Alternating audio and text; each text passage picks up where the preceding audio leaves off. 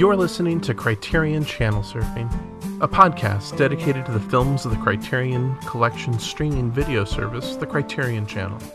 I'm your host, Josh Hornbeck. Stay with us as we start surfing the Criterion Channel.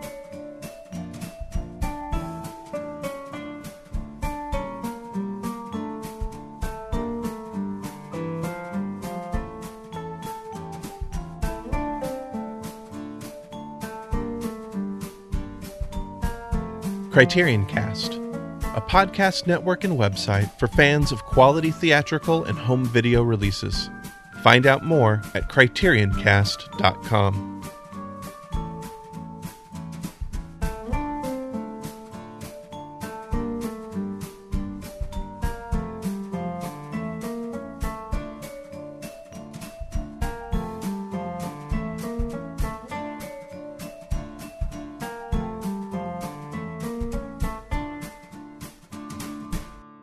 My guest today is critic and YouTube creator Celeste de la Cabra. Celeste, thank you so much for being back on the show today. Thank you for inviting me again. I'm excited to be rounding this out, so to speak. Yeah, I'm I'm very excited to continue our conversation and to be uh, finishing up this uh, discussion on the films that are at least available for what is available for Ishiro Honda.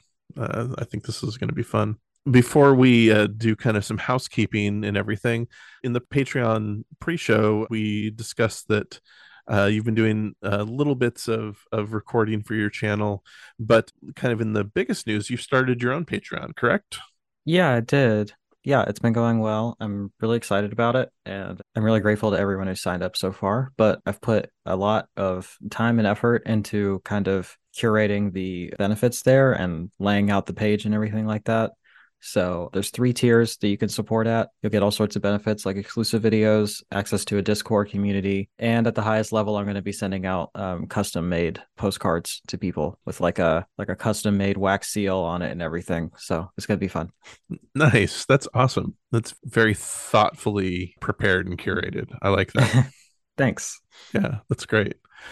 Well, uh, in uh, just a little bit of housekeeping, I definitely uh, want to make sure to thank uh, the Patreon supporters of this show. I really do appreciate all of the support that uh, you have been giving the show, and it really does help keep uh, the show going. So thank you so much. And if you do want to support the show, you can go to patreon.com slash Josh Hornbeck, and Patreon supporters get early access to episodes and get the unedited Patreon conversations where Celeste and I just spent the last hour talking about the Janus Contemporaries line. We talked about other titles that were in the the streaming uh, only library, and we uh, spent some time talking about the the films that were released in uh, August on the Criterion Channel. So was had a, a long, lengthy conversation about uh, work and uh, work requirements and economic injustice a little bit. So yeah, it was good. All sorts of fun things. That's right. Exactly. You get uh, definitely uh, uh, wide-ranging conversations in the Patreon Mhm. uh, feed. Mhm. Yeah. Well, Celeste, we're back to to round out as as you said this conversation on what has been a really rich and a really rewarding discussion of the the films of Ishiro Honda that are not Godzilla films.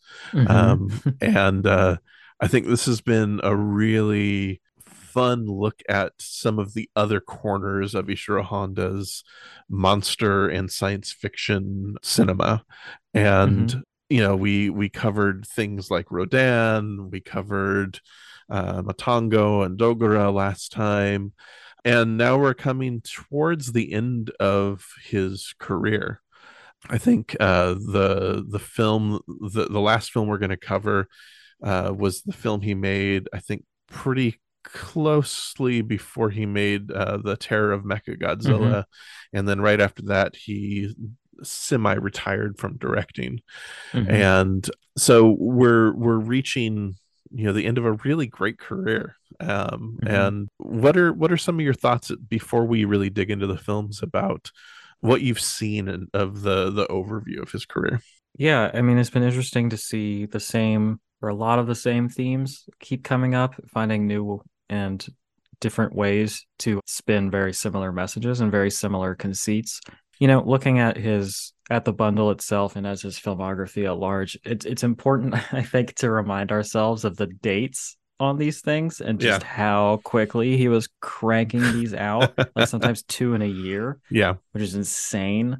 So you kind of start to think about, okay, yeah, the fixation on certain themes makes sense, you know, yeah. when you're really just pumping these things out back to back to back. And I think you start to see a lot of repetition, but I don't think you start to see a ton of like dips in quality. Like I don't think there's a lot of duds here or like real huge like swings and misses going on. And so, especially since this is a director that I found to be so consistent, both in quality and in pacing and in theme, it's really interesting when you see those things start to diverge a bit and you start to see the sort of outsider examples of this person's work, you really start to see the different nuances and the kind of idiosyncrasies of each particular work when they're so similar in a lot of different ways. And it was nice to kind of spend a lot of time outside because the Godzilla films are very similar, you know, yeah, where it's like you kind of know what you're getting into, more or less. And it's just the mileage on how many times you're willing to do that, which for me is a lot. But it's interesting to kind of see this person at work on ideas outside of that specific set of ideas, you know? Yeah. Yeah. No, I think that's a great point that, you know, we're seeing a, you know, I, I watched most of the Godzilla films that were available at the time in the space of like, I think a month to prep for a, a, podcast, my first podcast appearance. And uh, so I really kind of dug into them and, you know, you see the themes, you see how those are being explored within a really specific context and it does feel like here he's allowed himself the freedom to go a little bit weird at times. Uh, you know i think about dogora and the diamond thieves and you know the the wacky kind of space jellyfish stuff that was happening there or the the mushroom people in in Matango, or even here the the Frankenstein monsters that we get, um, and the the space amoeba that we're going to be talking about. There's some really fascinating ways that he's playing with and diverging from uh, some of the the the techniques and the themes and styles and yet still using some of the basic structural frameworks that he that he has developed as a shorthand to be able to kind of explore all of these things as well so that it, it becomes easy to knock two or three films out in a year as well. Yeah, for sure. I totally agree. Well, let's get into Frankenstein versus Baragon. This is the film that I felt I found the hardest one to to really get into out of all of the ones that we were, were, were talking about but it had some really interesting ideas and i think the ideas were the things that kept me really connected to the film. So we, we open in the middle of world war ii in this kind of silent or uh, wordless prologue in which nazi soldiers take a chest out of the laboratory of the seemingly mad scientist in the middle of bombings and and they transport it on a submarine to hand it off to a Japanese submarine crew. And then uh, that submarine is destroyed by the Americans, and the Japanese crew takes it to uh, their research uh, military hospital, where we find out that it's the heart of Frankenstein's monster uh, and it's still living, it's still beating, and they want to use that to be able to learn how to revive the, their dead soldiers to keep them fighting.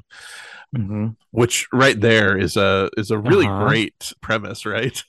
and then the atomic bomb goes off and obliterates everybody that we we have just met and seen and so we we flash forward i think 15 years and we're in a a hospital and we're treating patients who have been poisoned by radiation sickness and they discover a a waif as I think they call him mm-hmm. in the the film and they begin to suspect that he might be Frankenstein essentially and that he has has grown from that heart and he keeps growing the the scientists studying him there's an american scientist and two Japanese scientists, and they they study him and they're they're given the to to really find out whether he's Frankenstein. They're told they need to cut off one of his arms and see if uh, the arm will grow back. And uh, yeah, they're like, no, we're not, we're not going to do that. And one of the scientists is like, we should do that. We should definitely do that. Yeah, um, why not? It's it. You know, this will this will help us save lives. Right. like, no, that's torturing a child. We shouldn't do that but he keeps growing larger and larger until he uh, outgrows his uh, the cage that they've put him in put him in a cage and they're like oh no he's happy there it's it's fine don't worry about him he's he's all good and uh, he breaks out of the cage and uh, leaves to the countryside and uh, in the middle of all this we discover a uh, another giant monster that begins ravaging the countryside baragon who's wreaking havoc and killing people left and right. And, and very uh, difficult to take seriously with how cute he is. yeah, I don't know that I found him as cute, uh, but oh, he's adorable. He's wonderful. he's a little puppy. Yeah. Okay. Okay. Okay. and everyone believes that the the monster wreaking havoc is actually is Frankenstein causing causing all this all these problems. So they want to destroy Frankenstein, and uh, in the end, Frankenstein and Baragon fight. We're we're treated to our our big kaiju fight at the end. Yeah, I mean, you know, there, there are things that are really great about it. I I love this idea of the the scientists really hoping to save lives and, and believing that Frankenstein is is going to be the key to to saving mm-hmm. life. I think that's really interesting to me. Yeah. So before the show, we talked about this for a second, and you seem to really, really struggle with this one. And this was actually my favorite of the three yeah. that we talked about. So I think that could be an interesting yeah contrast. So feel Definitely. free to be as blunt as you like in terms of what oh, I, did I not will. work for you. I will. And uh yeah. We can we can hash something out here maybe. yeah, I think for me the challenge was I felt like the plot beats felt less developed than than many of the other ones that we've seen. Uh, mm. It felt like we careened wildly from scene to scene, and mm. uh, I just didn't get as much of the connective tissue uh, that I normally get from these films.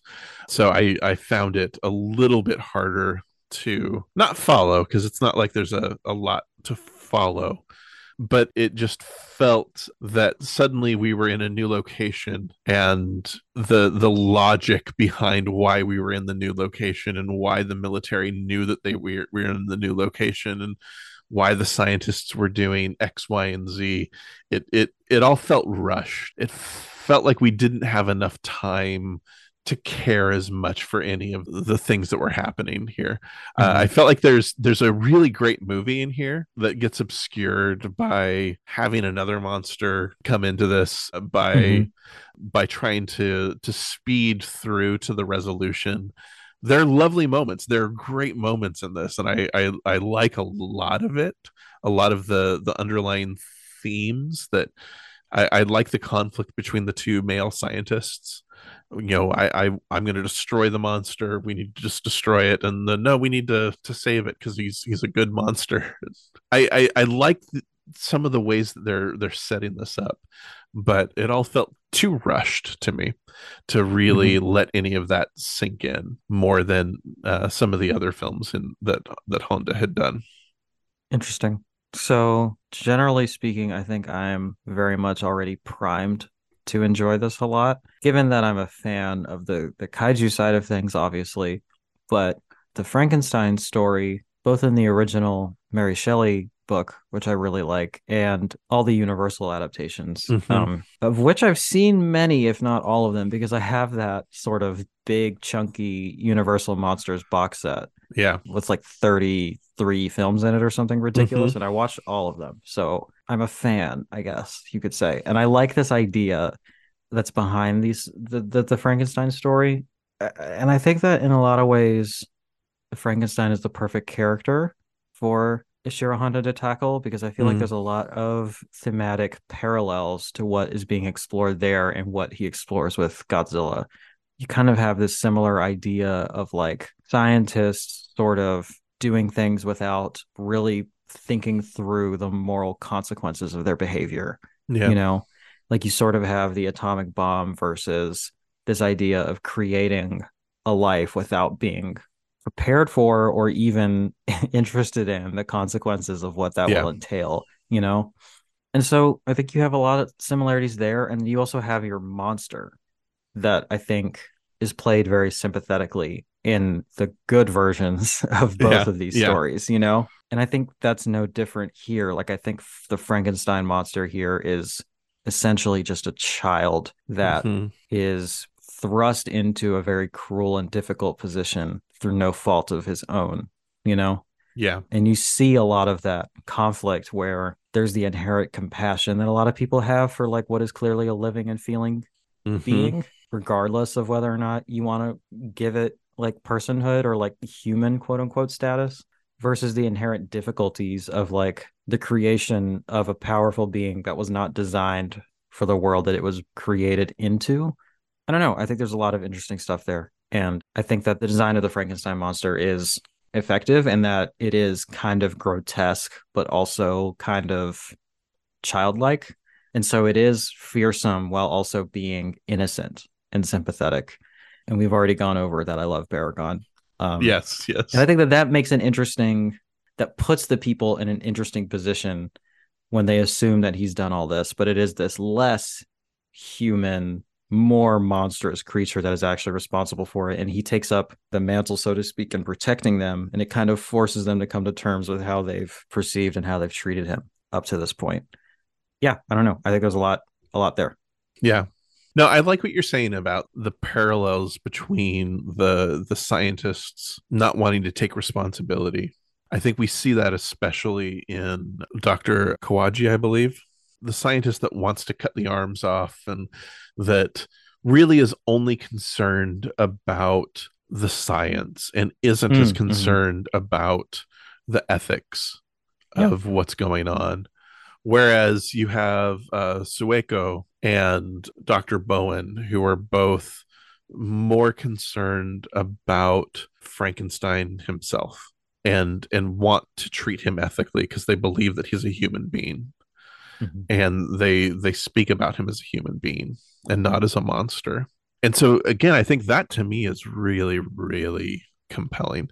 I think the themes in this are really rich. I I will Mhm. 100% agree with you on that. I think that stuff is really really good. I like the I I agree also that the design of the monster is really striking. I think that he's a really effective and sympathetic monster that is never you know we'll we'll, we'll talk about war of the gargantuas in just a little bit. I, I think that that he's not overly made up so that he still does feel human and he does feel like he he is there's an affinity that i think we can have with the character. Mhm. and i think that that the the performer is really good. The Yeah. the actor who plays him really knows how to elicit that sympathy whether it's you know in in just kind of the way he is trying to you know th- there's that moment when he's trying to launch a tree to capture a bird i think i think that's in Yeah, that one was that was fun. Mhm. and, and ends up smashing the house of some peasants nearby That was a genuine laugh out loud Uh-huh. moment for me. Mhm. And and he doesn't mean to. He doesn't want to hurt anybody. But you know of course they take it as you know he's attacking them and trying to smash up their home. And and i really i appreciate the way that he he performs all of this stuff as well. So i i like that a lot. And and when he sees this scientist you know who wants to destroy him you know there's that moment where he's throwing you know bombs at frankenstein towards the end then gets hurt and slides down the the mountainside. and frankenstein sees that he is injured and he you know he picks him up and carries him to his companions and uh, i found that really touching and the the performer does that handles that really well Yeah, on a more surface level, um, I also really like watching the special effects update as he gets progressively larger, Mhm. Um, yeah especially within the confines of the same space. Yeah Especially when, you know, with this type of era of filmmaking where you can kind of really see the seams around it. It's it's interesting to see how it's constructed scene by scene. yeah, you see the a little bit of the the rear projection or the the blue screen and the the miniature work and the model work. You know, as a fan of Baragon, what are your thoughts of that big climactic battle between Frankenstein and Baragon mm-hmm. towards the end? I think it's pretty like standard, pretty par for the course for this sort of thing. I didn't find it to be particularly riveting or particularly dull. Like there were definitely some parts I was like, damn, he's really just beating up on him, huh? Like, man, my favorite part, which I since learned is not necessarily supposed to be there, is when he remain he like he like emerges victorious and then immediately gets kind of like swept up by this giant octopus. I know. it's very silly and I'm a big fan of it. I really like the octopus and I like how little sense it makes for it to be there and just kind of is our little plot mechanic to get him out of the picture too. Yeah, my my partner was watching this with me and she was like, "So I literally looked away for 1 second and there's an octopus on the screen. Did I miss something?" And I was like, "I'm pretty sure it just showed up." So we're rolling with it. Yep, I think that that was the part that maybe broke me the most in this film. Uh, See, uh, I'm yeah. I'm unapologetically like that was maybe one of my favorite scenes. I just thought it was so ridiculous and just like I don't know. I really like the octopus. I think he's cool. I'm a yeah. fan. It was. So, I, I agree. It was it's very cool. silly though. It's a cool look to it. Yeah, I think for me it felt very tacked on. Which again, reading uh, about the uh, the production, it it was completely tacked on. so yeah, you know, again, I think that that it's the special effects are great. I, I agree. Mm-hmm. I think mm-hmm. the special effects are fantastic. I really like the sequence of him growing up. I think that to me is the the heart and soul of this film. And I actually would have would have really loved a uh, you know me and Frankenstein story of just the scientists and Frankenstein's monster, you know, learning how yeah. to how to do life together. But that's not the movie we, we're we're doing here. So, mm-hmm. but that sounds I, like a much sadder film to be I'm honest sure it is. Yeah. Yeah.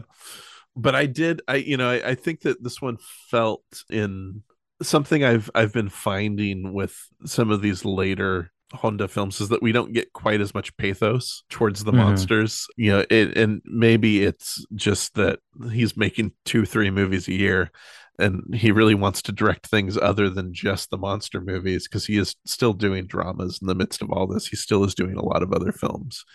And maybe it's just i you know i don't know if it's a frustration with being stuck in this rigid format.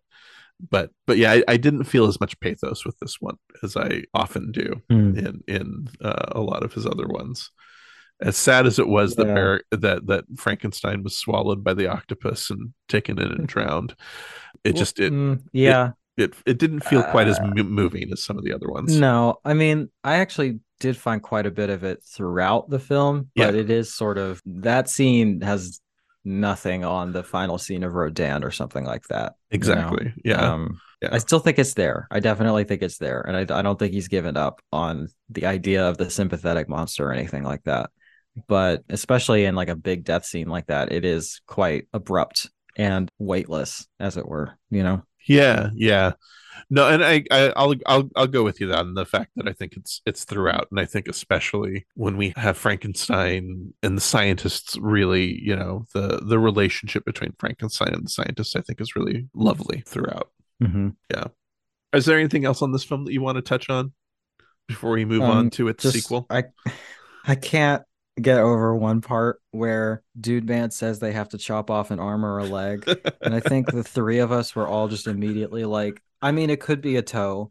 Yeah. Like, I imagine that would accomplish the same thing. I don't think it has to be the whole fucking leg, but like, whatever, dude. Like, I think you just told on yourself a little bit, but like, nobody else is like, that seems a bit, you know, maybe we can uh dial that back a touch. It's like, I know all or nothing on that one. And I was like, I don't know about that. Yeah, it, it does kind of bring up interesting if it wasn't so kind of easily worked around to some extent, it does bring up interesting ethical questions as it relates to like animal experimentation mm-hmm. and uh, scientific experimentation in general, you know, as we kind of have this gray area being between like animal and person depending on who you ask. And I think I think the film's perspective is kind of close to mine in that it doesn't really matter which mm-hmm. side of that you fall on for this in particular. Like this is a being with feelings that deserves consideration, you know? Yeah. So I think it brings up interesting questions, even if it is in a way that is, let's call it clumsy. yeah, I, I, I think that's a, a great point that this does make the case that all beings are deserving of respect, are deserving of living life free of having their limbs chopped off, you know.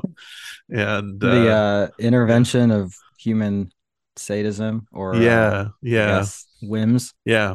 Also, I've almost forgot, but the last line of the film I think is pretty significant and pretty like I was like, wow, that's a lot at the very end of this. I think he says something like, we don't know if he died, but he probably would be better off that way. After all, he's just a monster. I was just like, damn, that's that's so harsh. And that's so like not in keeping with the vibe of the rest of the film. But then I thought, you know, that's coming from the perspective of like our scientist or whatever. I don't think that that this feels very much like the trademark sort of pessimism that I've come to sort of expect from these films as mm. the idea that once you're relegated as a monster in the eyes of normative society or in the eyes of the people who wield power like you might as well be dead. Yeah. That's fairly bleak. And like also not like i get it. I get where he's coming from especially yeah.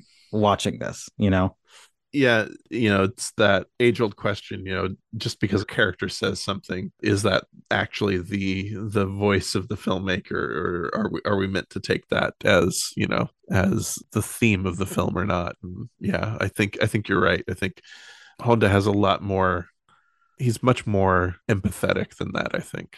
Yeah i just thought it was such a stark contrast in tone to the rest of it just like flatly declaring that this creature was probably should be just be dead.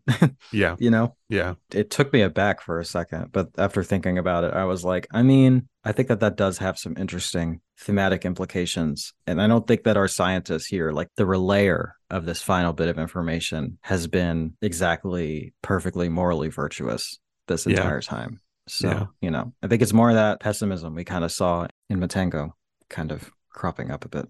Yeah, it's a great point. So as we move on to War of the Gargantuas, mm-hmm. which you know was just the next year. Mm-hmm. This is actually one that this is my second time watching War of the Gargantuas uh, in prep for this mm-hmm. podcast. I watched it during my first binge of the Godzilla and Honda films a few years ago. This is a, a semi sequel sort of sequel to Frankenstein versus Baragon. Mm-hmm. It is. I don't know what to call it because the sequel is a bit generous for what's yes, happening here. Yes. Uh, yes. I don't know. Maybe a spiritual successor. yes. But it, it is. I, I don't know. I think it was it was developed as a sequel, and then the the continuity is incredibly hazy and mm-hmm.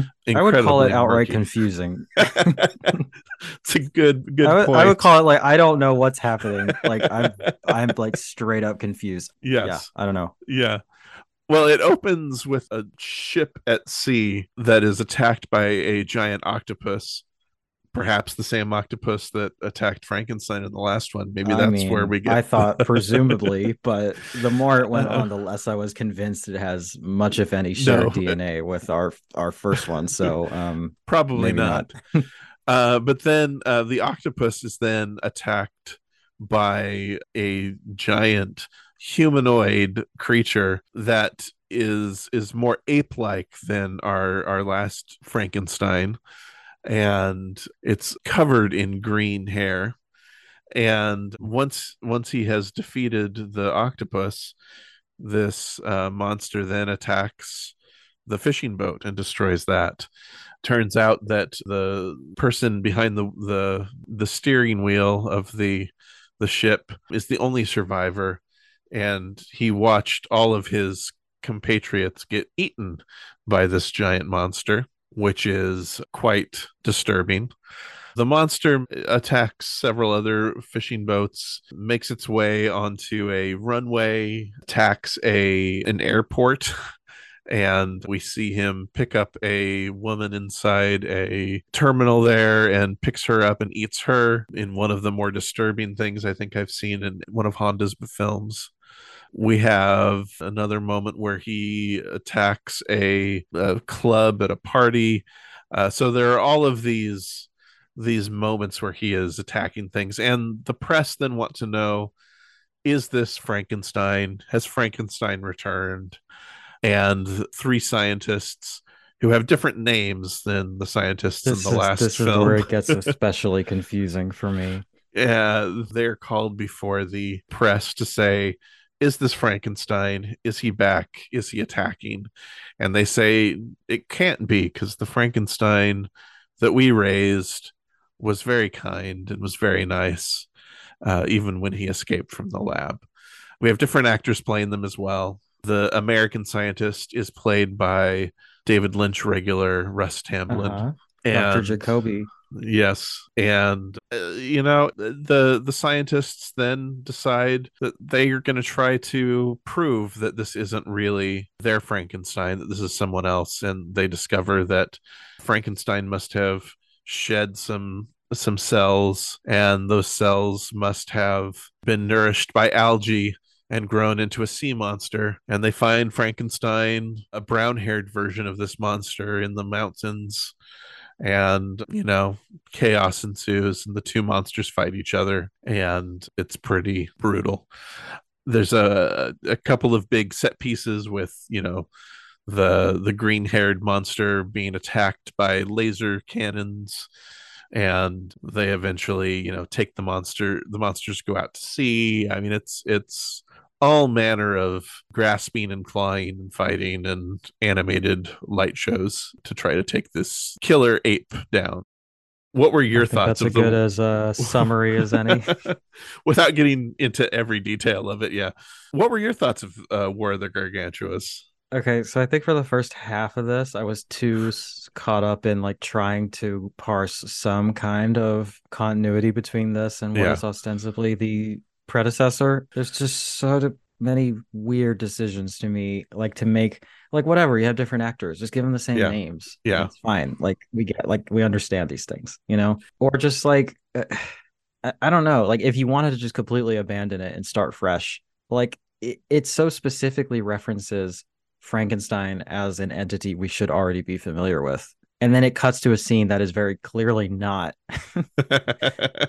even related to what was witnessed in the last film. yeah. Like this very small, like ape creature that they're like bottle feeding. like that just is a different thing. Uh, I don't know. So I got very hung up on that. And I think it wasn't until the second half that I could kind of be like, okay, I'm just going to engage with this on its own Yeah. terms, regardless of, I don't know, any perceived expectation of continuity. And it's something that I like. I watched this yesterday and I like it more today than I did yesterday, like kind of Mm, thinking about yeah. it in retrospect, kind of leaving those frustrations aside and just kind of taking it on its own terms. There's actually quite a bit that I liked about it, especially in in terms of its imagery and in some of its themes. I really like the design of the gargantuas. Again, if we're not trying to compare it to the original, to the Yeah. last Frankenstein that's more humanoid, if we're just going for more Kong-like creatures, I think they look really cool. I think they look really scary, and I think they I like the way that they contrast, like the kind of land-based one and the sea-based creature, I guess, the kind of one that's brought up on algae and plankton versus the more what's the word I'm looking for?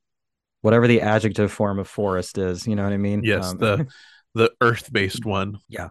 And again, I think we have some really interesting ideas of personhood and of moral consideration for non human animals, especially in this kind of one to one twin comparison where we have one that behaves just fairly straightforwardly evilly, I guess. Yeah. Um, though I think that's still debatable, but that's that's a different conversation. And then we have this one that is clearly like benevolent.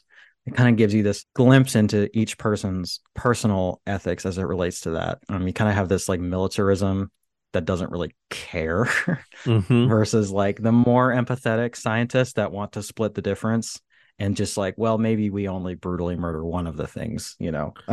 Yeah. Well, and even there, you know, they're looking for a way even to potentially save both of them and take them to, you know, uh, an appeal to the United Nations to find a space where they could keep them in a, uh, you know, captivity somewhere where they could Mhm. Yeah, yeah, yeah. uh, be be safe and where they Mhm. wouldn't hurt anyone, you know, in Canada or in Siberia, you know. Yeah. No, yeah, you're right. That's a fair point. There's a scene in this, especially that I found really moving and really touching. and really beautiful. It's after I don't remember their names. I apologize, but the green one is really fucked up by like the lasers, and he's Yeah. like pretty bloodied up and like not in a great spot. And the other one, like, just like is clearly distraught by this like very brazen act of violence and like carries him off and tends to his wounds and just like it's a very tender and caring moment Yeah. that is given a lot of maybe not time is the right word, but emotional space. I don't know. It's just the kind of thing that I I get. I come to I've come to expect from Ishirō Honda's films, but that I don't think you could reasonably expect from a lot of monster movies. This kind of moment of tenderness between our like literal monstrous villains. You know. That's a lovely moment. Yeah. Yeah. I think it is maybe one of the it's something that I think that that we don't get enough of in and I think that having, you know, because they're not in, you know, giant rubber suits where it's maybe a little harder for them to to emote or move, it gave them a chance to really to really perform in a way that again is really really moving, really touching. So I I 100% agree with you. That moment really stood out to me. I didn't remember that at all from my first time watching it, and uh, I found it really powerful. Mhm. Yeah. Aside from that, like, yeah, I think we're kind of dealing with a lot of similar themes here. Again, I like this kind of duality of this creature and this sort of contrast. I I don't think any conversation regarding this film is complete without discussing the little musical number that we're Yeah, uh let's call it treated to. yeah, yeah, oh boy. It mm, it's to the point where I was like, I think the uh I think the Gargantua was doing her a favor by like attacking because now that's the story, right? Is Yeah. the is the horrific attack and not the assault on our musical sensibilities here. Maybe that's a little harsh. Yeah. Well, and and reading a little bit about this, this is one of three co-productions that Toho did with United Productions of America, an American uh, distribution company. And so it, it seems like these films where they shoehorned in American characters that you know we've got to get a, a an American singer in there to sing a sing a song, and Mhm. we've got to get Mhm. make sure we've got an American lead as well Yeah. uh, into all of these. And so it it just it strikes me that the that that they just have these these requirements of them and you know again you you do what you got to do to get your film made right to make sure that it it happens but eh, there are those compromises that maybe don't work in its favor to be clear, I'm not advocating that that be removed. It's it's wonderful in its sort of heinousness, I guess. Oh, while I'm thinking about it, the first thing that I was like, I feel like I have to, I had to address is why is this in English? Like, why? Because at first I was like, oh, maybe this was one that just has a lot of English dialogue. And I was like, no, no, no, no, no. They're clearly speaking Japanese. This is a dub.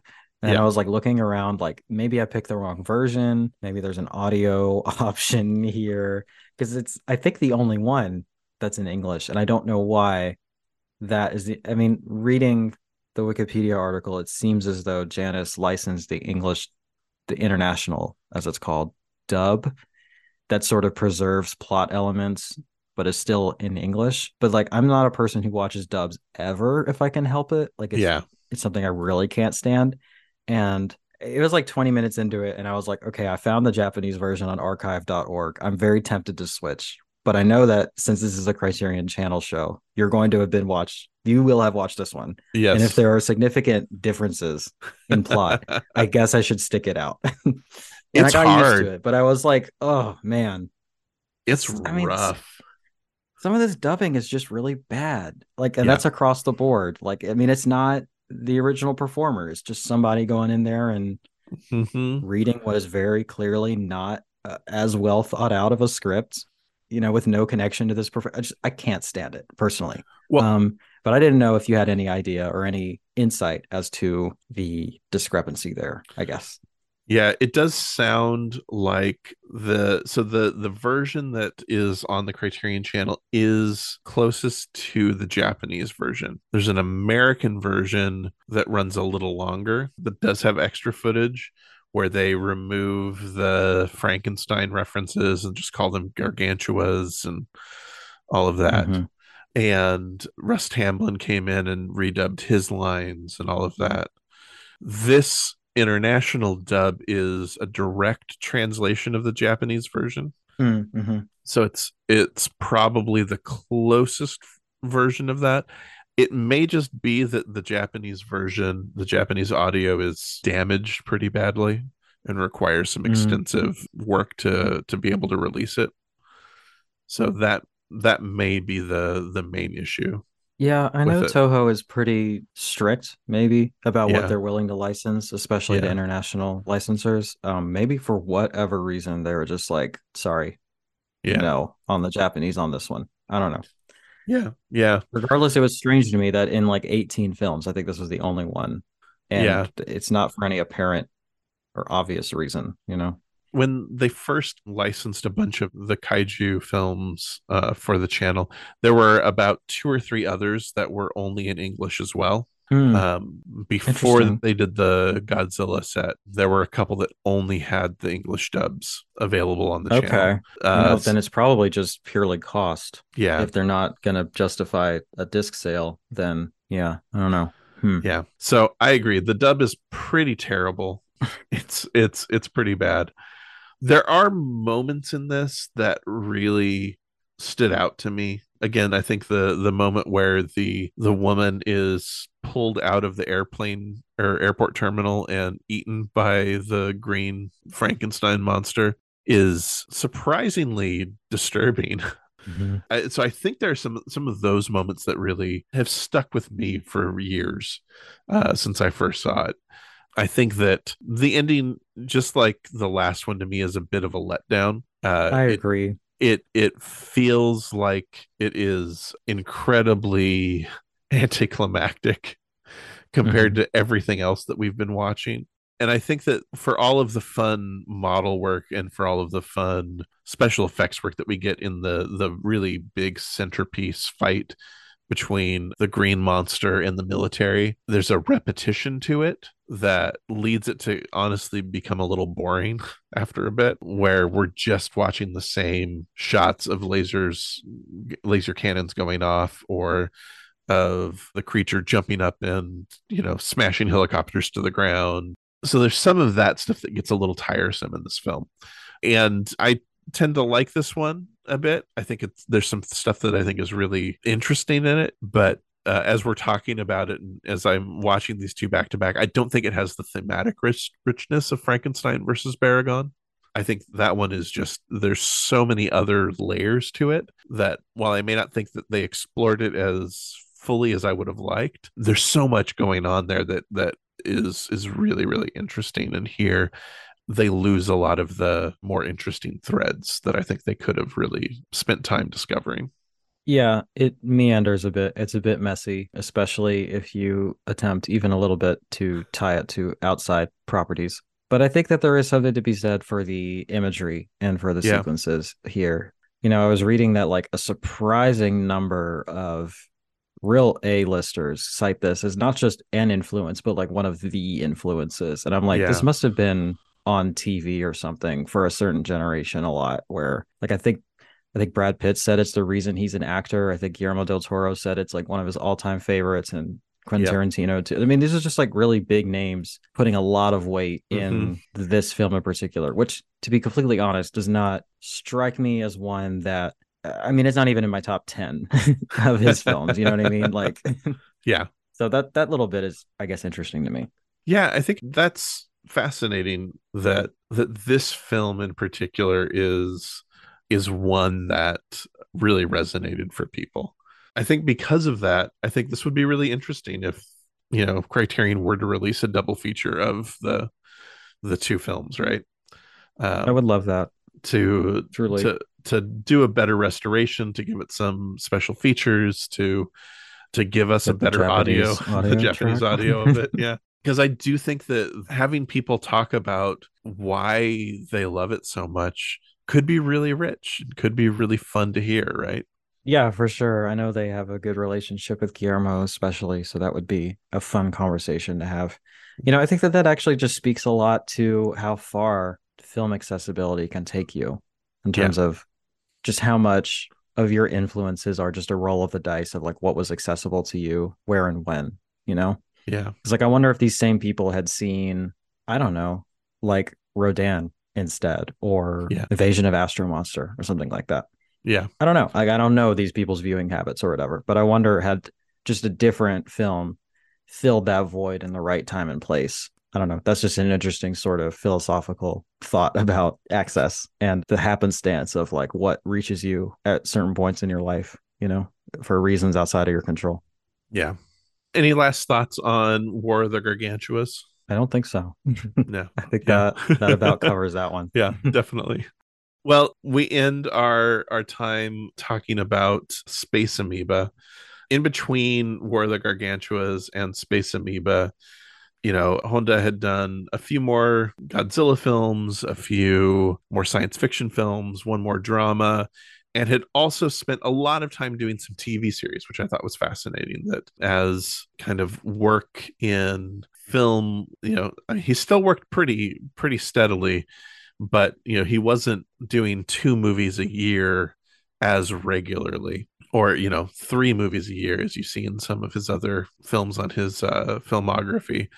He started turning to doing some tv as well and space amoeba is one of the the final films that he directed.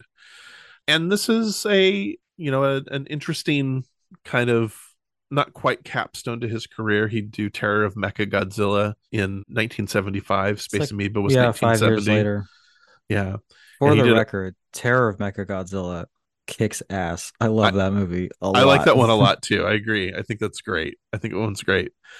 This is a film that is about a, a space probe that is being sent to Jupiter, but before it can really get very far, a blue mist or a blue glow enters the space capsule and turns it around, and it begins to splash down in the ocean and a photographer on an airplane sees it and tries to capture a picture of it but misses it and his boss is like yeah you're you're high on something you don't know what you're seeing and the photographer is then encountered by a woman who wants him to go take photos of this island that she and her employers are going to exploit and turn into an island paradise or an island resort. And he's like no i don't want to do that. I'm not i'm not interested. But when he hears that there may be monsters on this island he's like well maybe maybe. Oh and, and it's it's in the same general vicinity as where the space capsule might have splashed down okay, maybe I'll go because I might be able to get some good photos of the the space capsule and and show my boss that that I was right and make a bunch of money on it as, as well.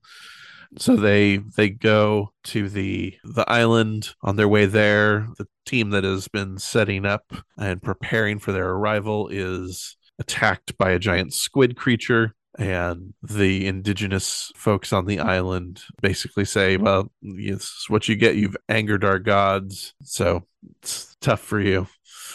Uh, and when our our intrepid band of explorers including a person who claims to be an anthropologist to to study the the indigenous people of the island as well.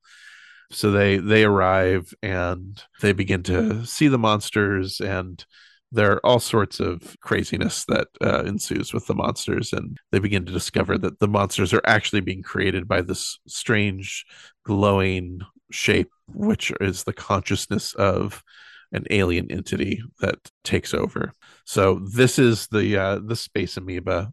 It reminded me a little bit of the Mysterians in the plot mechanics of the, an alien civilization out to conquer the Earth. But yeah, it it was an interesting one. I had fun with this one. I thought this one was a lot of fun to watch, even if the plot It's really didn't work for me very much. it's an easy watch. Yeah. That's for sure. Yeah. Um yeah, you know, hearing you relay that plot synopsis, I was kind of trying to parse some kind of thematic density here that really felt to be lacking Yeah. when I watched it. I was just kind of like, man, there's really not a lot here. Like it is just kind of like a like a showcase for these three monsters and, you know, all the mayhem and fun that ensues there. I like your connection to the Mysterians because I did briefly think about that as well, where Yeah. it's kind of borrowing this premise of an alien race just kind of like taking over our shit and like not really asking permission for it. You know, I think that there is something to be said there for because the one line in the film that felt very political to me was when they're being rafted to the island by the indigenous person and he starts speaking Japanese and the Yeah. guy is like, "Oh, they they picked up the language when we occupied them." Don't worry, they picked it up quick and they still like us, right? And the guy Yeah, like, yeah. "Fuck you, man." Like, no. it kind Yeah. of feels like a parallel between that and then the aliens taking over and then also just the inherent destruction that comes as a result of the occupying people just kind of forcing their way over there once again, you know?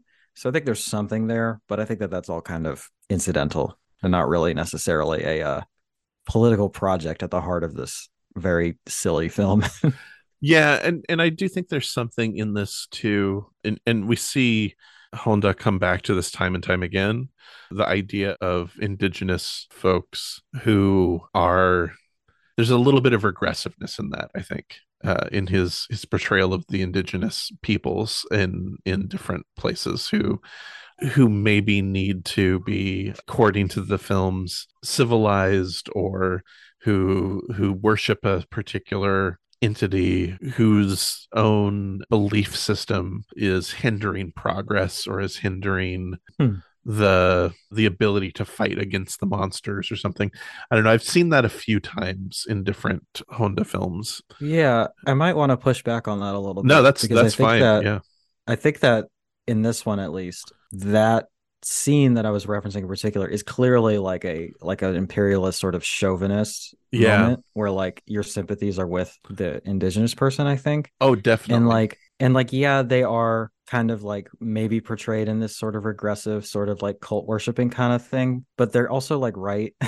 like they're kind of like, hey, man, No, that's a we good kind of have yeah. something worked out here. Like, don't fuck with it. Like he's gonna kill you if you do that and then they do it and then that happens and they get the whole village destroyed it kind of strikes me as like a uh, an analogy for like an outside occupying force not Mm. understanding the culture that they're taking over and then ruining it or just flat out destroying it you no, know that's a good point. That's a good point.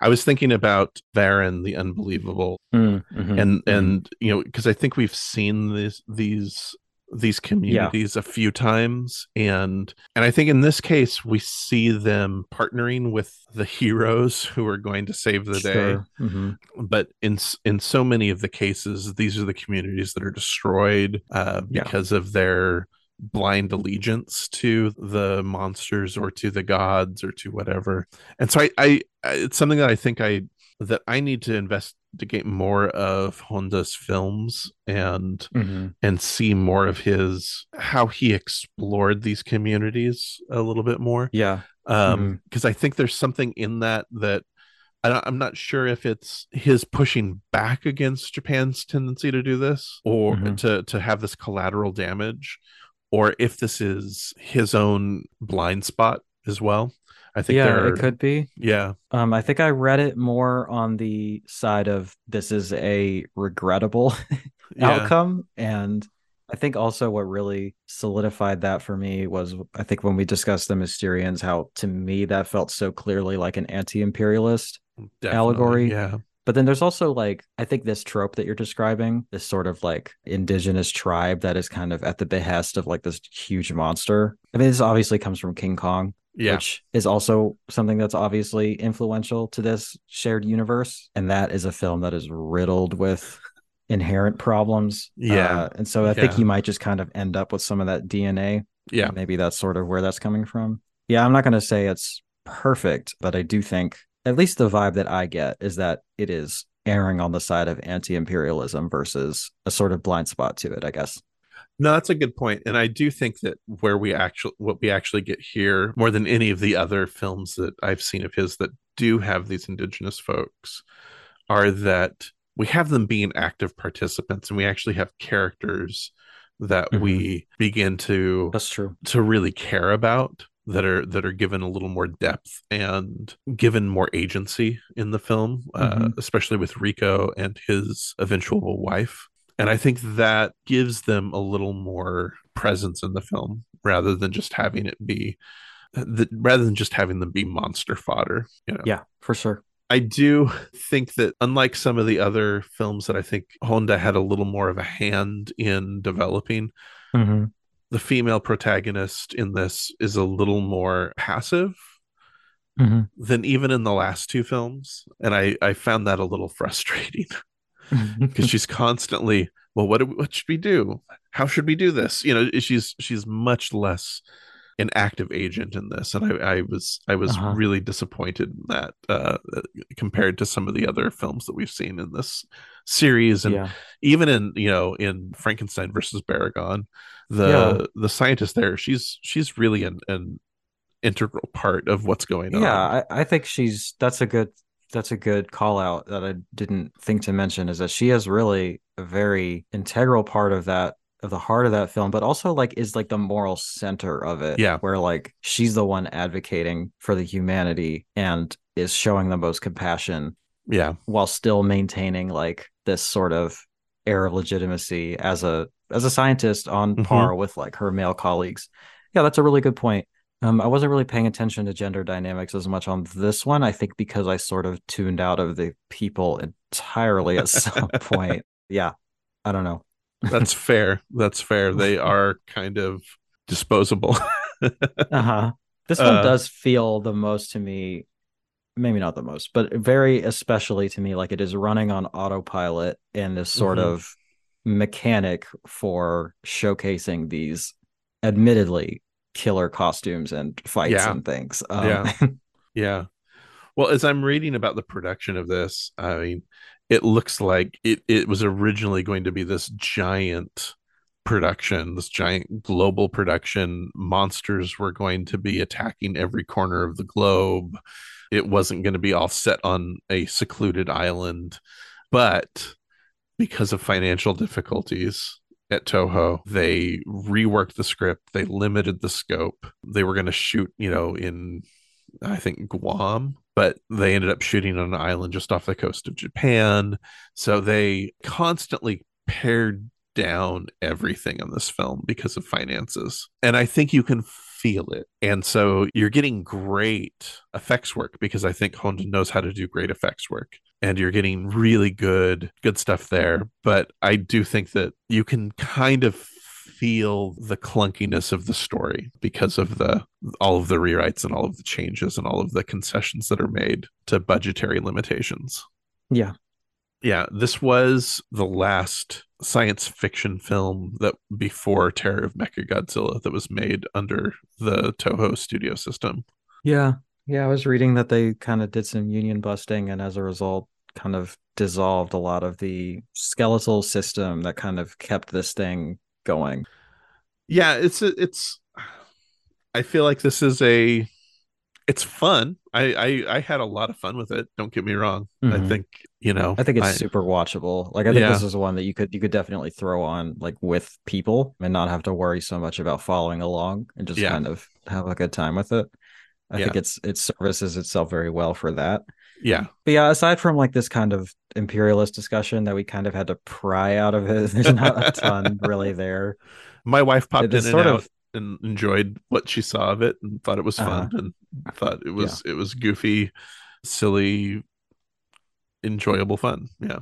Yeah. The part where they're harvesting bats, the kind of it was very bizarre to me. I'm not sure how that was meant to go, but um yeah, I was yeah. I was trying to figure out the mechanics of uh-huh. Okay, how are you going to keep the bats in place and ensure that they yeah. fly where you want also, them to like, fly? Like sick them on this creature or whatever. like it, using there's particular sounds that you can't hear. It was all very strange. That was all weird to me. But also, I really kind of love that they inexplicably call this creature an octopus over and over again when it is like clearly more like a squid and more technically yeah. like a cuttlefish. But you know, that's fine. I really love Mr. Squid in this one. And the snapping turtle with the jack in the box neck was really great.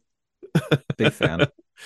Yeah, and that final fight after they've been appropriately disoriented by the bats, you know, I feel like yeah. uh, that was that was fun. Uh, you know, especially as the the turtle seemed to have some sort of like a, a spike that shot out of its mouth as well. Mm-hmm.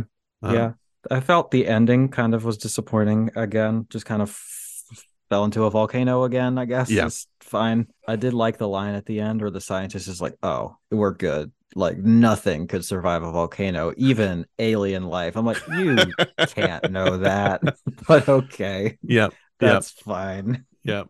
Yeah. I found that fun. Uh, and, and, you know, it, it was, it was kind of poignant when the, uh, evil anthropologist who uh, was there Mhm. actually as corp for corporate espionage, uh, who has been taken over by the space amoeba. You know, he he fights back and decides he's going to throw himself into the volcano. That's you know, there's something very Yeah. very sad and very very poignant there. Um, this one had a more positive take, I think, on Yeah. human nature and the instinct towards compassion yeah, than I think some of the other ones here. And that was really the only thing upon finishing it. I was like, I guess that's kind of what it's trying to say if Yeah. I had to pick something. Although, despite how much I love the creatures here, I gotta say that this one especially, like there is no humanity in these creatures at all. And they just kind of exist to be destroyed, you know? yeah, Which is fine for what it is, but it isn't really what I find special about these films. yeah. Again, I just I think this was not as rich. I don't think any of these Mhm. films were quite as rich as some of the other Mm-hmm. the films that we've talked about before. I don't think that's bad. I don't think it's it's a it's a terrible thing. I think it's interesting to see the scope of someone's career, right? And to know that he's going to get around to doing Terror of Mechagodzilla in a few years. You know, he's still got plenty of exciting, you know, tricks up ahead, right? But Mm-hmm. yeah, any last thoughts on this film that is not necessarily a a masterpiece but is still fun to watch? Yeah. No, I think I think we got more out of it than I was expecting to, honestly. So that's good. That's right. That's right. Well, again, you know, we talked a little bit about kind of summing up Ishirō Honda's career, but anything else that you would like to discuss? Anywhere you'd like to go with his films and filmography moving forward for yourself? Yeah, just as many of them as I can find. I think this is clearly one of my favorite directors at this point, if not mm. one of my more watchable ones. Like ones that I feel I know what I'm gonna get, and I know I'm gonna like it, and I know it's not gonna ask too much of me, Yeah. so that I'll have the capacity for it, but I'm still going to get a, quite a bit of substance. You know, Yeah. it meets that middle ground very well. I think. Yeah. my takeaways from this whole endeavor would be to prioritize watching Rodan and Matango. Those are my favorites. Yeah. And make sure you watch the original Godzilla if you haven't already, to anyone listening, because that is, I think, essential viewing for just the landscape of cinema as a whole. And yeah, I mean, I really do hope that Janus Films continues to mine this filmography because I don't even think we're halfway through it in terms of like what I've actually seen. It's pretty incredible. And it doesn't even have to be like I think we talked about this in Patreon territory, but there's still quite a bit of sci-fi monster stuff to get through. But then on top of that, I really want to see what he does with his human dramas because that's Mhm. so clearly at the heart of most if not all of these whether that manifests in a monster or in a human being there is human or emotional drama at the core of just about all of these. And I would like to see that explored without having to filter it through genre elements, which is something that I really like. But I also really like, you know, your straightforward drama where you can just kind of explore those elements as far as you can take them, you know? And I feel confident that his work in that field is at least good. and I would like to to see for myself. But I think I'm spoiled at this. And if something isn't like freshly restored and like with a good subtitle translation, I'm like, eh, I got lots of other stuff to watch. So hopefully uh they get around to it. Yeah, no, I think I think you make a really great point because I think that the films of his that I have responded to the most as we have gone on this journey together are the ones in which the human element is as thoughtfully handled as the special effects element. And when when it takes a back seat to the special effects or when it is not handled as well those are the times when we get the less satisfying films. And i because i think that that's where he's really he really shines is in knowing how to blend those two together and and keep that human element really foregrounded in these films so yeah i'm i'm really hopeful that that we'll get to see more of those as well this reminds me too that i need to work my way through the godzilla box set you know i've seen most of the films in there but i think it's it's going to be time soon to actually uh, dig into the set and watch this all the special features and really uh, just sit with the films and enjoy them now that I've finished my Zatoichi Yeah. box set. I do need to Oh, clean damn. off the discs because they, you know, did that thing where they slid into the Mm, case. So pro I- tip for anyone listening: I Yeah. just put them in a disc wallet. I didn't want to mess with it. Like I know. uh, that packaging, as beautiful as it is, is not particularly practical. So I was just like, nope, not dealing with it. It's going in the disc wallet. I don't have to worry about it. Do you know off the top of your head which ones you haven't seen yet? Which ones are Oh, on deck? I don't remember off the top of my head. Uh, I'll probably watch my way through the entire set um, and just Mm, mhm. uh, rewatch things that I've already seen. Yeah. I think that's that to me is going to be my approach as I watch through them because I think there's only two of the films that weren't on the channel originally, so I find it more enjoyable to just go through it all chronologically. Mhm. Yeah, I think on that one in particular, all the special features are on like the last disc, and there Yeah. honestly aren't like a huge amount of them, but the ones that are there are quite good.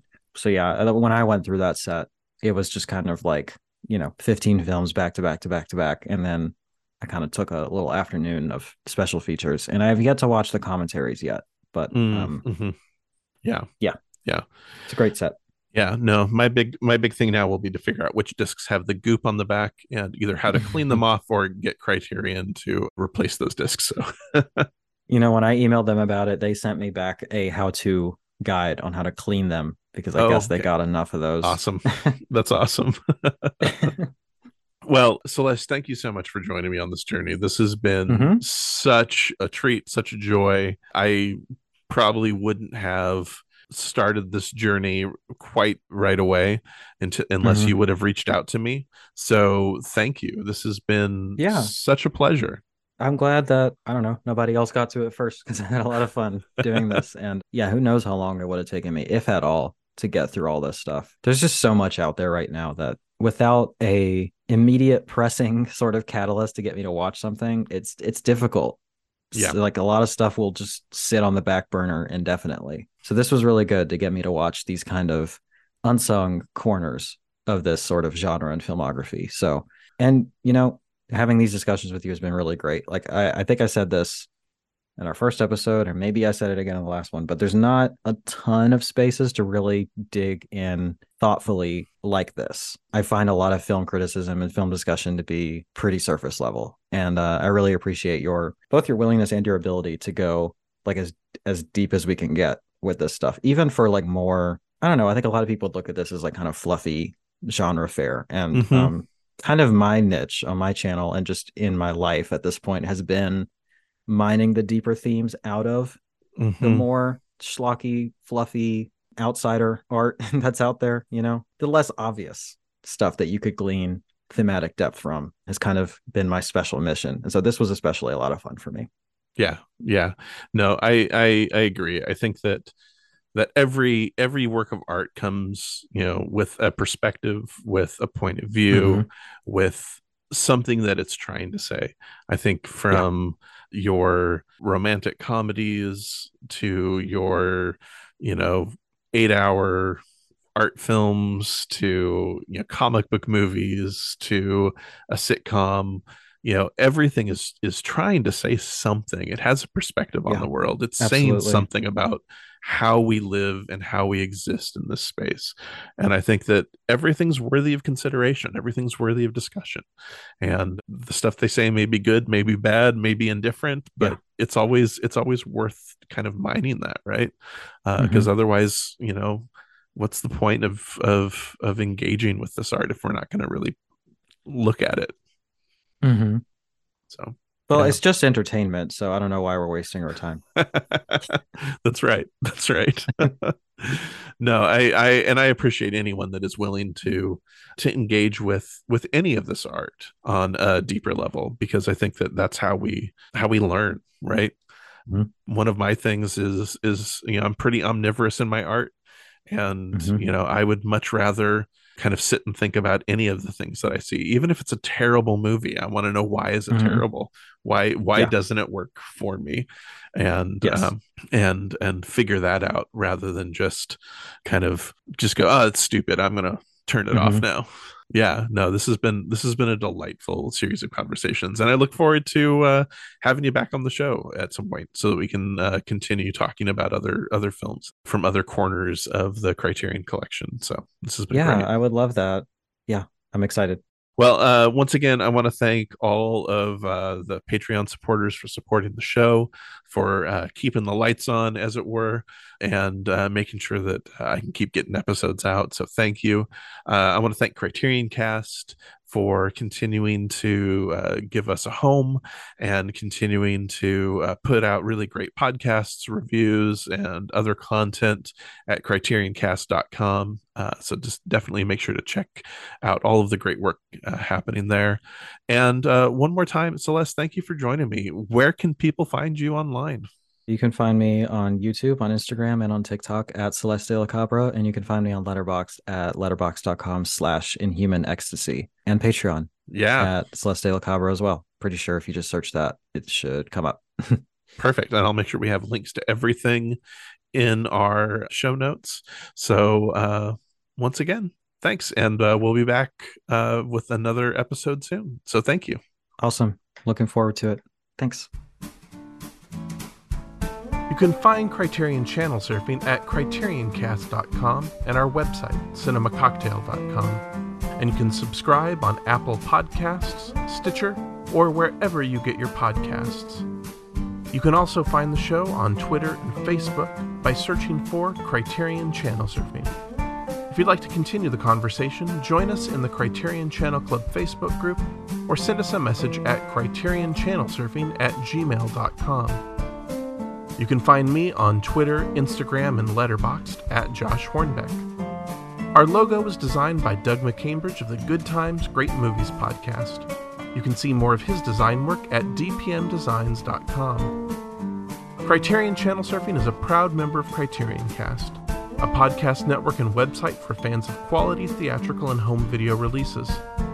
Find out more at criterioncast.com and support the work of CriterionCast at patreon.com slash criterioncast. Criterion Channel Surfing is listener supported, so please consider donating to the show at patreon.com slash Josh Hornbeck.